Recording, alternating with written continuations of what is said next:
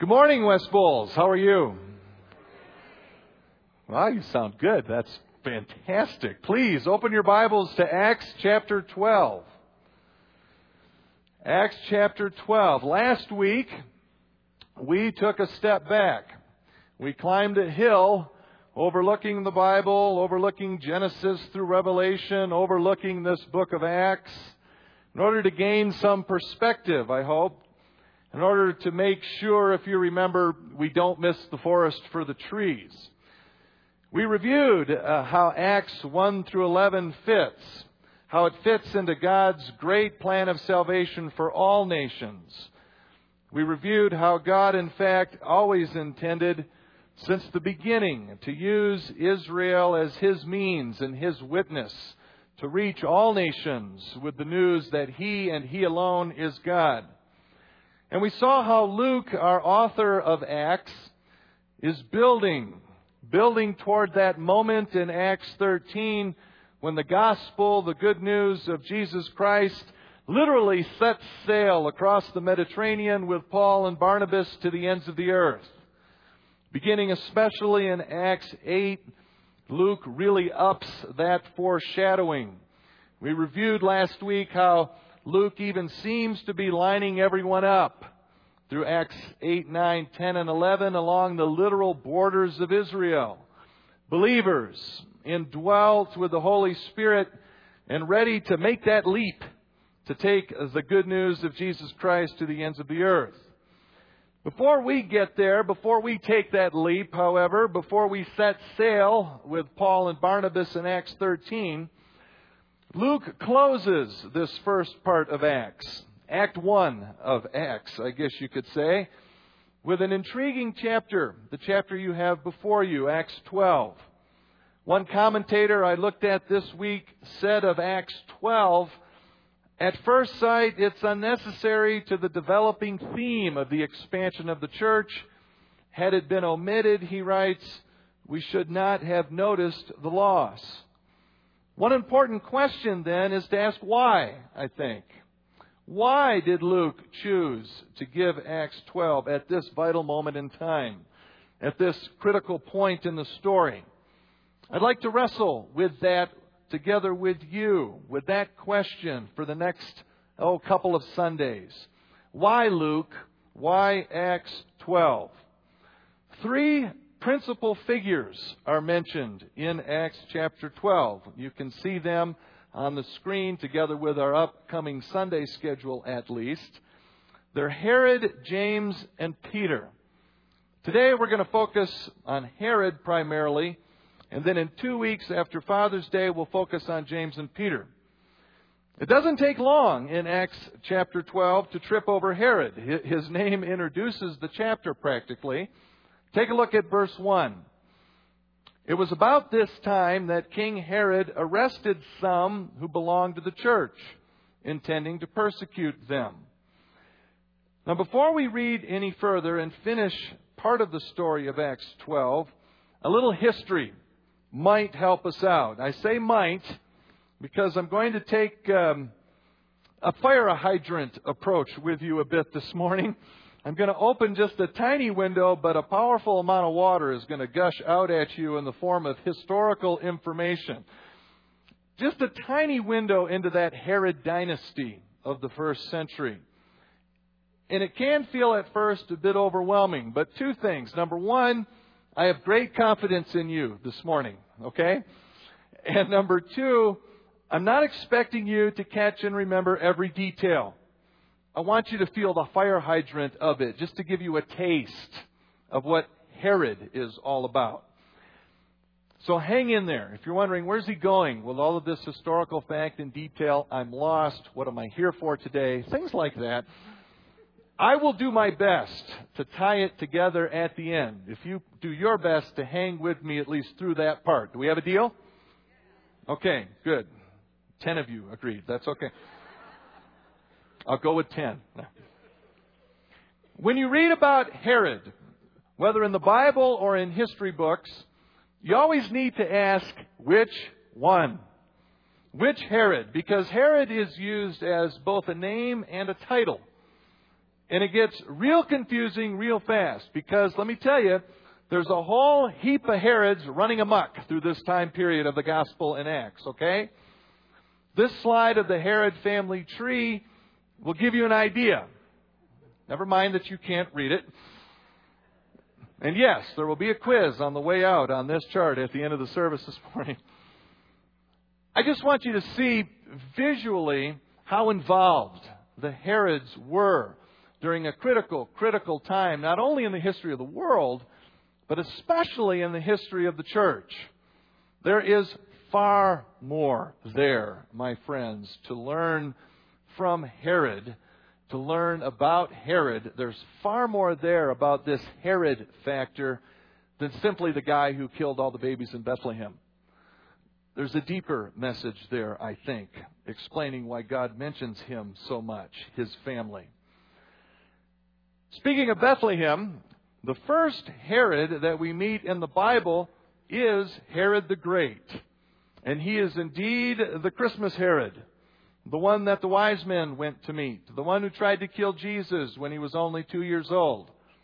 Now that Herod, Herod the Great, is long dead by the time we get to Acts 12. He's not the Acts 12 Herod.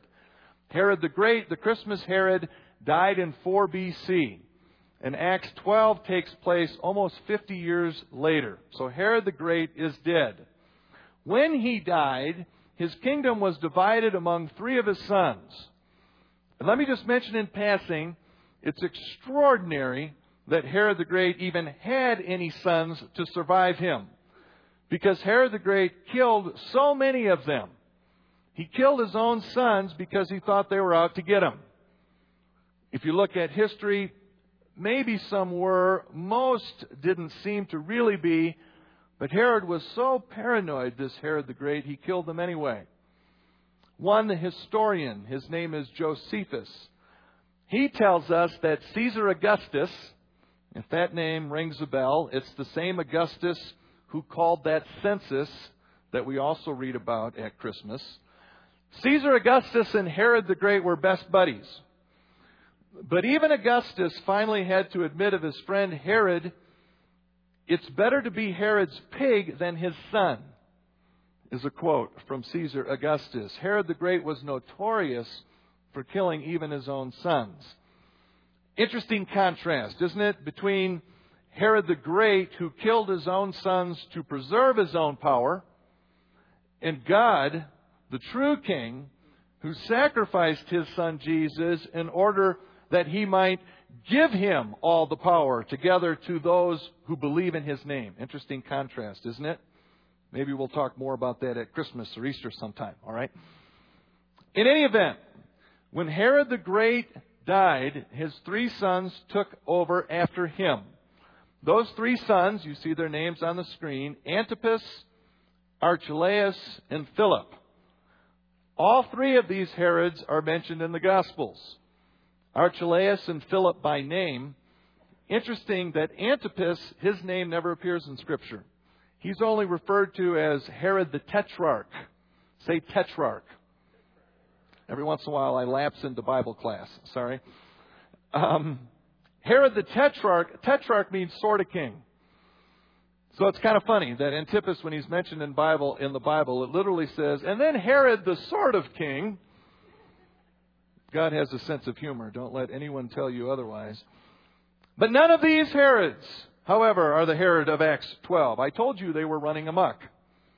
It's a great word, amok, isn't it? Yeah. I know you all want to say, okay, say amok. Okay, good. the Herod of Acts 12 is in fact Herod Agrippa the first. Okay? In short, Agrippa the first is Herod the Great's grandson. Not through Antipas, Archelaus, or Philip, but through a different son of Herod the Great. Okay? How are we doing so far? Fire hydrant hitting you? Hang in there, I'm almost done with this part.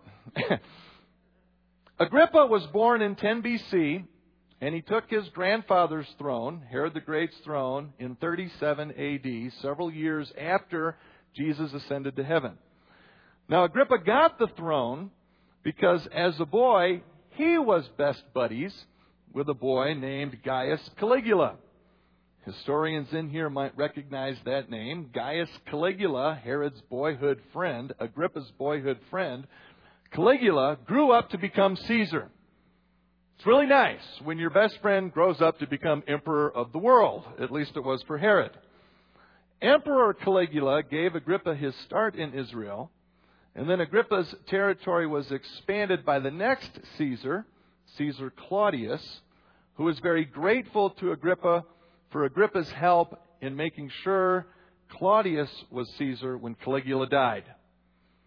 All right, end of so much history. Do you have all that? Well, I, I really don't, so you're doing better than me. I don't expect you to have all that, as I've said, but here's what I'd like you to remember as we go forward this morning. Number one, Herod Agrippa I, a grandson of Herod the Great, that's the Herod of Acts 12. Number two, more importantly, perhaps, the Herods were very, very powerful and well connected with Rome. I mean, to Caesar's, in fact. Agrippa and his grandfather, in particular, were tight with those emperors of Rome, of the known world, really. If you were alive, if you and I were alive during the Herod dynasty, and you heard Herod's name, if you were favorable in Herod's eyes, you were really impressed. If you worried about Herod, you were deeply distressed.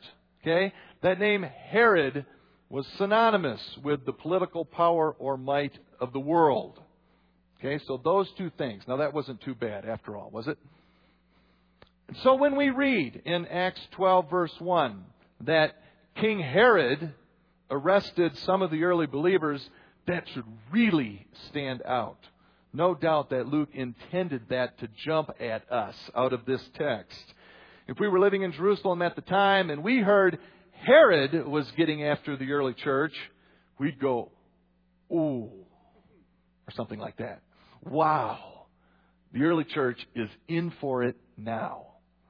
I mean, if you thought the, Sanhedrin, who, if you thought that the Sanhedrin who arrested Peter and John way back in the beginning of Acts was powerful.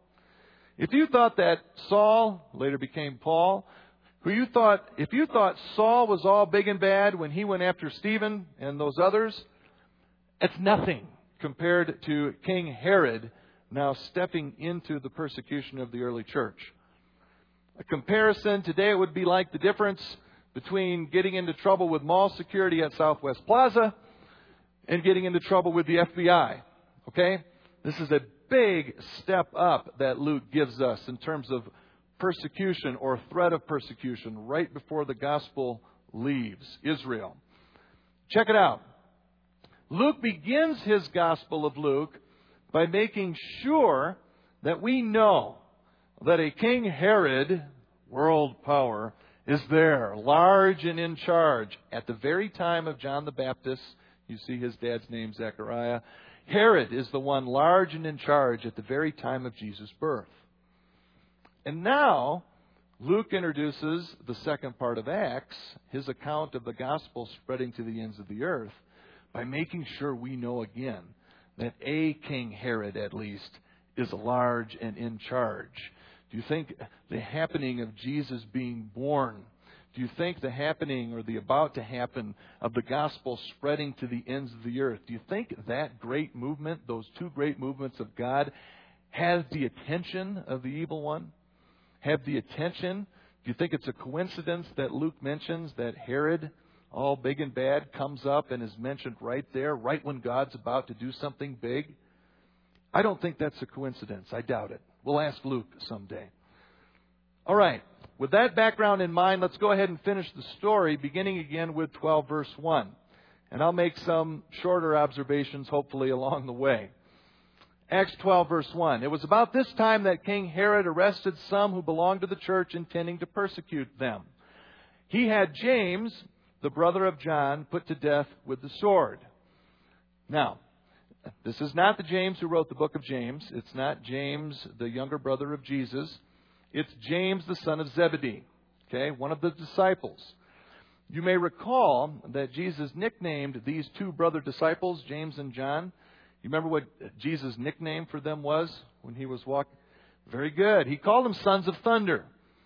We don't know, for sure, but that could be why James got himself into trouble with Herod, right?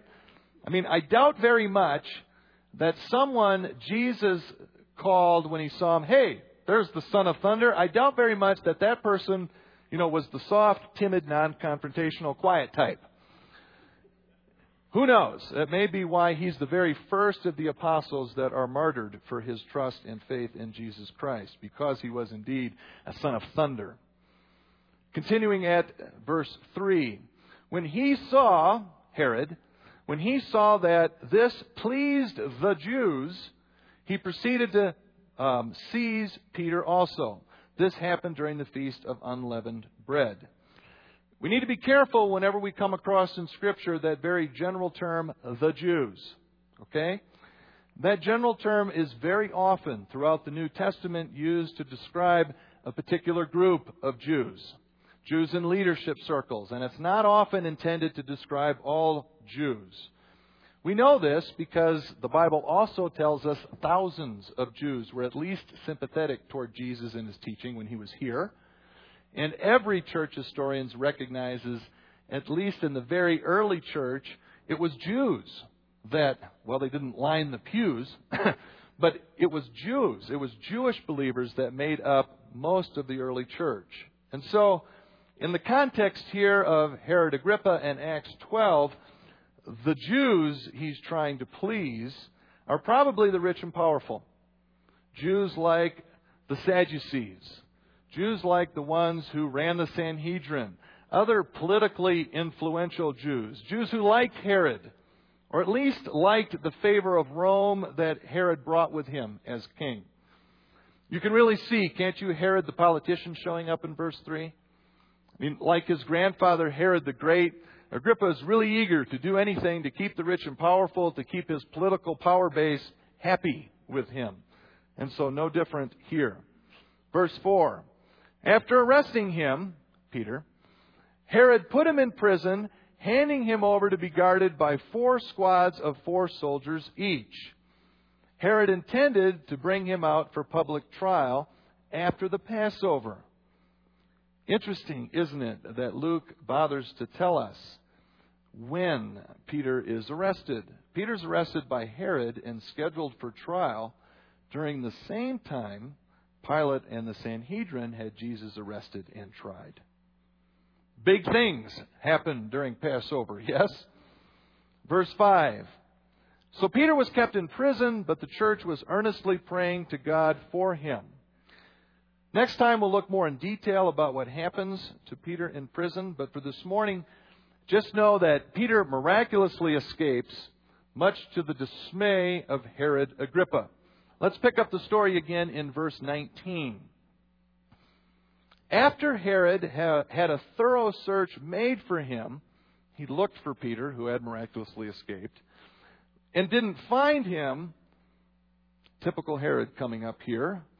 He cross examined the guards and ordered that they be executed, 16 of them, dead, just like his grandpa. If he perceived a threat to his politics, to his might, the sword was always, always, always right there for Herod.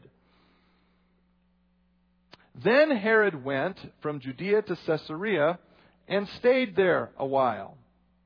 He had been quarreling with the people of Tyre and Sidon from Phoenicia, just to the north. And those Tyre and Sidon people now joined together and sought an audience with him. Having secured the support of Blastus, which has got to be one of the all time great biblical names, it's like to be known as Blastus.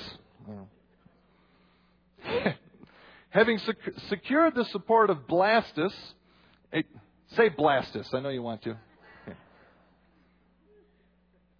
Having secured the support of Blastus, a trusted personal servant of the king, they asked for peace because they depended on the king's country, Judea, for their food supply. On the appointed day, Herod, wearing his royal robes, sat on his throne and delivered a public address to the people. The historian Josephus, interestingly enough, also writes about this speech this public address of Herod Agrippa. Did you know? It's one of those countless times where history supports exactly and affirms what the Bible says. Isn't that cool? Josephus gives us some additional details that Luke doesn't. Among them, Josephus tells us that the reason Herod is in Caesarea is in order to conduct games in honor of Caesar. Think Olympics. The Herods were big into the Olympics. And so Herod Agrippa is sort of the master of ceremonies in Caesarea, the great town that his grandfather made and coated with marble. Some of you remember back to last Christmas. And he's there to run these Olympic Games in honor of Caesar. And on day two of these, those Olympic Games, Josephus tells us that Herod makes his speech. He tells us the speech takes place in the theater at Caesarea. Those of you who have been to Caesarea right now are picturing that outdoor theater, right? It's been even restored today. And we're also told that Herod's royal robes, in Josephus' words, were made wholly of silver. Silver, solid silver royal robes. I keep thinking of the Tin Man in The Wizard of Oz. I, I'm sure it looked a little bit nicer than that. And Josephus tells us that when the sun reflected off of his robes that morning, as he sat in his throne, Josephus tells us that the very sight of Herod shining there in his silver suit inspired fear and awe in all who saw him. Verse 22. They shouted, the people who had just heard Herod make his speech. They shouted, This is the voice of a God, not of a man. Herod must have been quite a talented public speaker, yes? Josephus also tells us that the people cried out that Agrippa was a god. Josephus adds this They also cried out, Be you merciful to us for although we have yet reverenced you only as a man, yet shall we henceforth own you as superior to mortal nature, they shouted. Josephus then adds, Upon this the king did neither rebuke them nor reject their impious flattery. The Bible puts it this way in verse 23 Immediately, because Herod did not give praise to God, for his talented speech. An angel of the Lord struck him down, and he was eaten by worms and died. Josephus tells the story this way. But as he presently afterwards looked up, Herod Agrippa, he saw an owl sitting on a certain rope over his head, and immediately understood that this bird was the messenger of ill tidings. And Herod fell into the deepest sorrow. A severe pain also arose in his belly for five days and began in a most violent manner. Josephus says Herod was carried back into his palace from the theater that morning.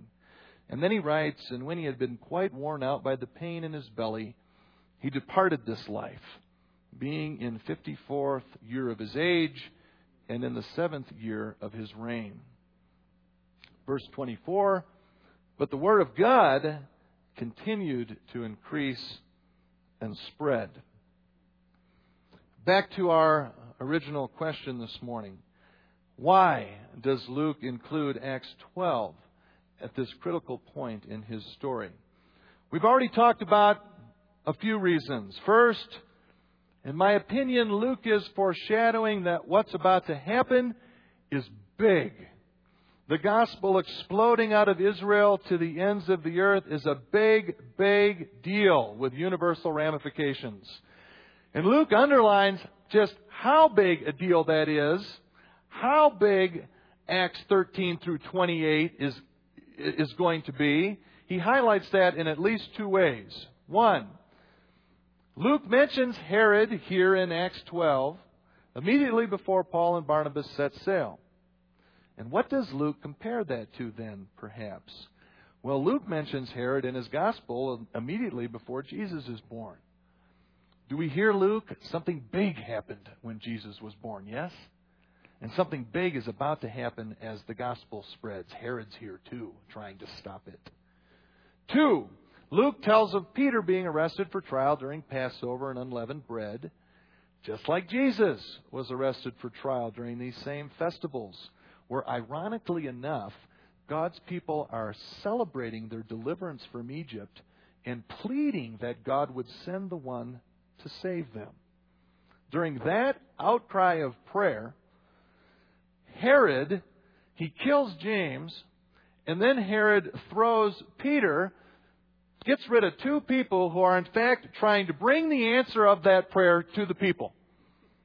You know, that's Herod, constantly trying to get in God's way. Second reason for Acts 12, I think, and we'll spend a little more time, what time we have left on this one. Luke shows one powerful way that God really encouraged Paul and Barnabas and Silas and Peter and Priscilla and Lydia and all the rest who carried the gospel to the ends of the earth, who got out of their chairs and went. Here's how this is encouraging, I think. What happens ultimately to those who take the credit that God and God alone deserves? What happens ultimately to the so called rich and powerful in this world, world who don't know the Lord?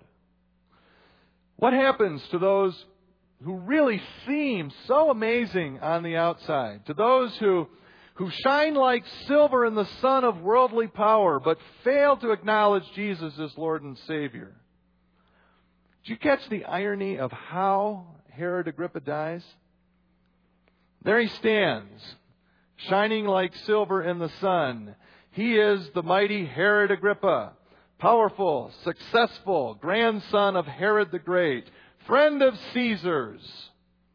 On the outside, he looks every bit his grandfather, Herod the Great, who, by the way, died a very similar death. How does Agrippa die? Do you notice? His insides are literally rotten to the core. The Bible says he was eaten by worms. Josephus says he had one huge tummy ache. Now, both descriptions in first century literature, eaten by worms and, and having a pain in the belly, it's a way to talk about what's going on inside. It's used as a metaphor in first century literature. Both descriptions also have direct links to maybe what we would call heart. Your stomach and your heart were really the same thing in first century thought and understanding. How so? Well, both would be used interchangeably to describe your appetite and your desire. Okay? Your focus, your heart or your belly. That's what you were after. That's what you were about. That's what you had appetite and desire and passion for. Your heart or belly is where that came from. And so Herod dies because his insides are rotten to the core, or more specifically, because his heart was not right with God. His appetite or desire was not for God, but rather his desire was for himself. You can clearly see that in this context. He kills James. It's like, oh, does that make me more popular? It's like, oh, if they like that, wait till they see what I do to Peter. Throws Peter in prison. Oh, does that make me more popular? Gets up and gives this speech and says, You are a God. And I just, yeah, yes I am. Do you see where his focus is on self, even at the point of taking credit as a God? And God sends a huge message here. That path ultimately ends in death and destruction. Luke tells a remarkable story of what happens ultimately to any person or any culture or system or religion or belief or understanding or way of life. What happens to anyone or anything that is all about self rather than all about God? In short, death. Looking out for number one, trying to do it our way rather than God's way is a dead end. Even if outward appearances for now or for a time seem to suggest otherwise. And that, I think, is part of the kernel of encouragement for those early believers.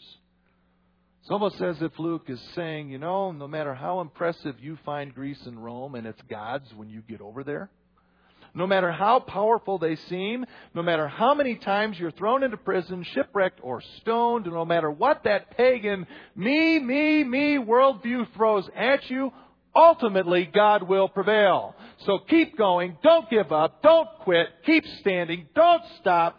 God will prevail. Amen?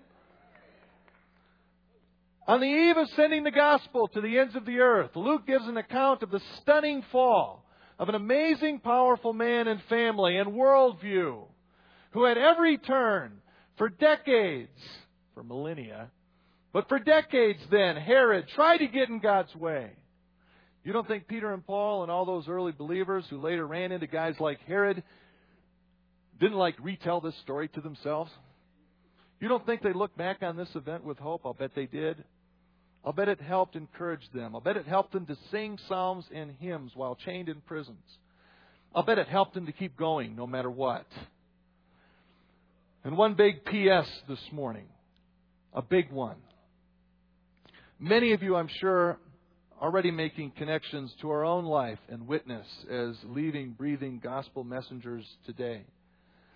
We, of course, face the same call to keep going, no matter the pain and persecution that comes. And I hope we too are encouraged that ultimately every obstacle, even one as big and bad as Herod, will be removed. But allow me to make that connection between those early believers and us. Allow me to make that connection tighter. Especially the early believers to us in particular, given our time and particular culture. When those early believers went west with the gospel of Jesus Christ, when they got to Asia Minor and Greece and Rome, among the things they found was unbelievable idolatry. Unbelievable focus ultimately on me, me, me. You especially see the me, me, me focus in all those Greek and Roman gods and goddesses in all their temples. How? Have you ever noticed how all those gods and goddesses are essentially big people? I mean, none of them are perfect. They all struggle with sin. They're just big, blown up people. Zeus and Artemis, to take just two. Gods of power for Zeus. Gods of fertility or sexuality in Artemis. And they're just bigger than life, pumped up versions of humanity. Great big people. See a picture of some of them. That one in the lower right corner, that's an altar to Zeus. It's shaped like a throne. That's Zeus's throne. The Germans took it from Pergamum to the Berlin Museum. Great big people. And you know, that's really what all idolatry at its heart truly is self worship of a sort. Worship of bigger, faster, stronger versions of ourselves. This was Herod's mistake. He bought into a worldview of self focus rather than God focus, and he was doomed. This was also the mistake of all those who worshiped at those pagan temples, worshiping bigger versions of themselves rather than giving all the credit to the true and the living God. And all of that was doomed until it was transformed by the gospel. And how about us today? What about our time and culture? We may not have Zeus and Artemis and the like to worship as bigger versions of ourselves. But do we have other bigger versions of ourselves that we tend to worship? I was reflecting on that question this past week. Who or what are our idols of self today? Where are the idols of self in our culture? Who or what are the Zeus and Artemis of our day? I was standing in the kitchen sorting in the mail, sorting the mail right? Uh, it, almost every, lots of uh, insight comes when you're standing in the kitchen, right? And I'm sorting the mail and I'm thinking about who Zeus and Artemis is of our day, and I come across in the mail the most recent Sports Illustrated. And here it is. If you can't see from where you are, I'll put a picture up in a minute, not yet. It's LeBron James. And I looked at LeBron James, and I don't know why it struck me. It doesn't say it on the cover, but it struck me. Ah, that's the guy they call the king. And then my son Ben, who came through, said, "Yeah, Dad, they not they not only call him the king, at least when he was drafted, they called him the chosen one." And I said, "Oh, really?" And that began to bug me a little bit. And I kind of looked at it, and I didn't didn't open it quite yet. And I thought, you know, LeBron is not the king; he's not the chosen one. Not really. There's only one king. His name is Jesus. Amen. And then I almost threw the magazine aside, but I couldn't resist. I flipped open the magazine to the feature article on LeBron, the feature article on King James. And when I read the title of that article, when I flipped to the title of that article, I just about flipped. I'll show you the article on the screen in just a second, but before I do, ask yourself is athletics an idol of our culture? Are we as fascinated with athletes as the Greeks were with their big and powerful gods because they seem to be, at least on the outside, bigger, better, pumped up versions of themselves? Do we worship athletes in that way? Do we worship them, you know, in a way at least, by giving them our time and our money and our passion? Okay, here's the title page of the King James article. Yeah, for our online listeners, the title is His Kingdom Come. I, I like went nuts. I, I can't believe this. I started saying, "Look at this!" You know, no, my wife Jill came running. She thought I cut myself, you know, uh, slicing carrots or something in the kitchen. So, what? What? What? I said, "Look at this!" And I don't know. It's like, well, it's just a phrase, and you know, they don't really mean it. Does that make it any less offensive? At least any less threatening? That we casually, you know, refer to and use as metaphors things that have deep, significant. There's no one's kingdom that's going to come other than Jesus' kingdom. Yes?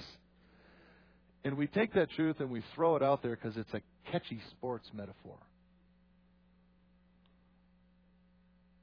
We live in a culture that has called golfer Arnold Palmer the king. We've called rock stars Elvis Presley and Michael Jackson the king. All my students want to talk about, not all they want to talk about, but a lot of what they want to talk about, is a show called, of all things, American Idol. And you say, Todd, it's just a word. Is it? Our fascination with celebrities with the rich and powerful, the seductive. I could spend all day on our culture's fascination with sex. We'll do that sometime in the future when Paul does, I promise. Our fascination with celebrity in our country is astounding, and we spend billions on them.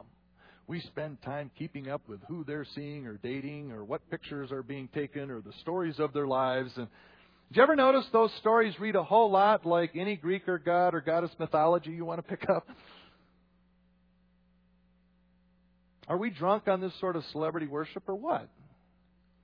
We fill their temples. We don't call them temples, we call them stadiums and theaters and websites, and we fill them. And we give a large measure, don't we, of our glory and honor and praise. Now, to be sure, it's possible to be on fire for God and also participate in and be interested in sports and politics and theater and the like. In fact, we need to be interested and involved in those things if we have any chance at being salt and light there, any chance at reaching our culture for God. So hear me. And we should be encouraged that when we go into that realm, given Acts 12 as well as Genesis through Revelation, we should be encouraged that the gospel will win out ultimately. But I wonder, in addition to an encouragement in Acts 12, is, is there a little Herod Agrippa in us? and in our culture, is there a warning here for us too? Has our interest and participation in those things crossed the line to idolatry and even worship? Have they captured our bellies? Our hearts? My kids have many sports jerseys. Mostly Pittsburgh Steelers, Detroit Tigers, Red Wings. Yes, it gets worse. And yes, Detroit Pistons. Maybe that's why I'm so upset with LeBron James and his article. I don't know. And let me just say, I, my attack is not on LeBron James. I hope it's not taken that way. He doesn't call himself the chosen or the king. I have no idea where he is with God. I hope he knows the Lord as his personal Savior. It's our culture that raises these people on this pedestal, isn't it? And even though things like sports and theater are not evil in and of themselves, even if there are redeeming qualities involved there, life lessons to be learned, fellowship to be had, we need to guard our hearts when we're there, don't we? We need to be sure our kids and others not only hear, but also see and experience that our passion for God, our love for Jesus and our neighbors, our passion for intense obedience and love of God and love of others. They need to know that Jesus is our deepest desire and passion. And I can't help but wonder whether recent statistics about younger generations falling away from traditional church models, it, I can't help but wonder is it because they no longer know that the passion for God is in God's people? We talk the talk, that's easy.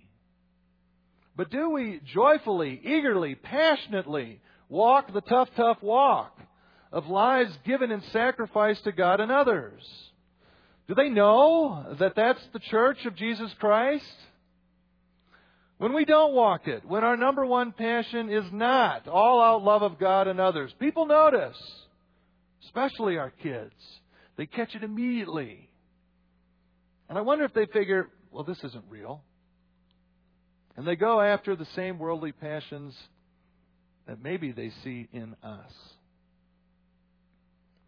Maybe I'm being too pessimistic. Maybe I'm overstating it. Maybe I'm, I'm making too much out of nothing. Maybe. But maybe not. What chance do you suppose that the gospel has to transform a culture that worships self? Well, there is good news. There is hope. As Acts 12 foreshadows, when we read the rest of Acts, indeed, when we read the rest of the New Testament, you will see, we will see that the gospel of Jesus Christ transformed a self absorbed culture nearly identical to ours today. And my question that I ask myself, and then I think we need to be asking ourselves, West Bowles Community Church, is this. If then, if the gospel transformed a self absorbed culture then, why not now?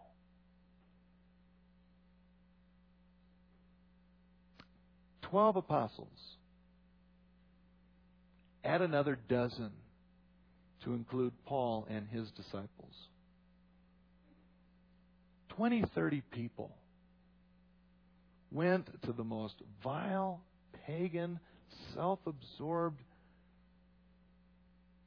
and in two generations, history records Asia Minor, Greece, Turkey went from 90% pagan to 90% following the true and the living God.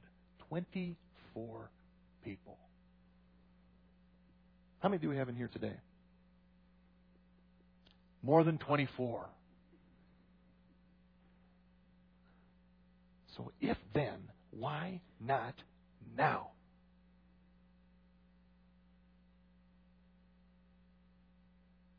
Is it because we've lost our focus? Is it because whatever it was that tempted Herod is getting into us?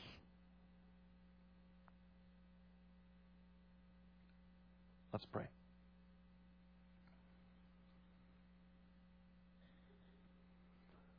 Father in heaven, thank you for putting on your servant's heart Luke, Acts 12, and giving us a picture, both an encouragement and a warning about what happens ultimately to a person, a culture absorbed and pointing to self rather than to the true and living Lord, Jesus Christ. Father, would you help us to fight the temptation that got a hold of Herod Agrippa? Would you help us individually as a church, as a country, to take that hard, hard step of repentance and turning our back to the allure of the seemingly powerful, self absorbed way of life. Would you help us, beginning today, beginning right now, through the indwelling of your Holy Spirit, instill in us, stoke into flame that fire, that passion in us that keeps our focus solely on Jesus Christ and love of God and love of others. Oh, Father, help us.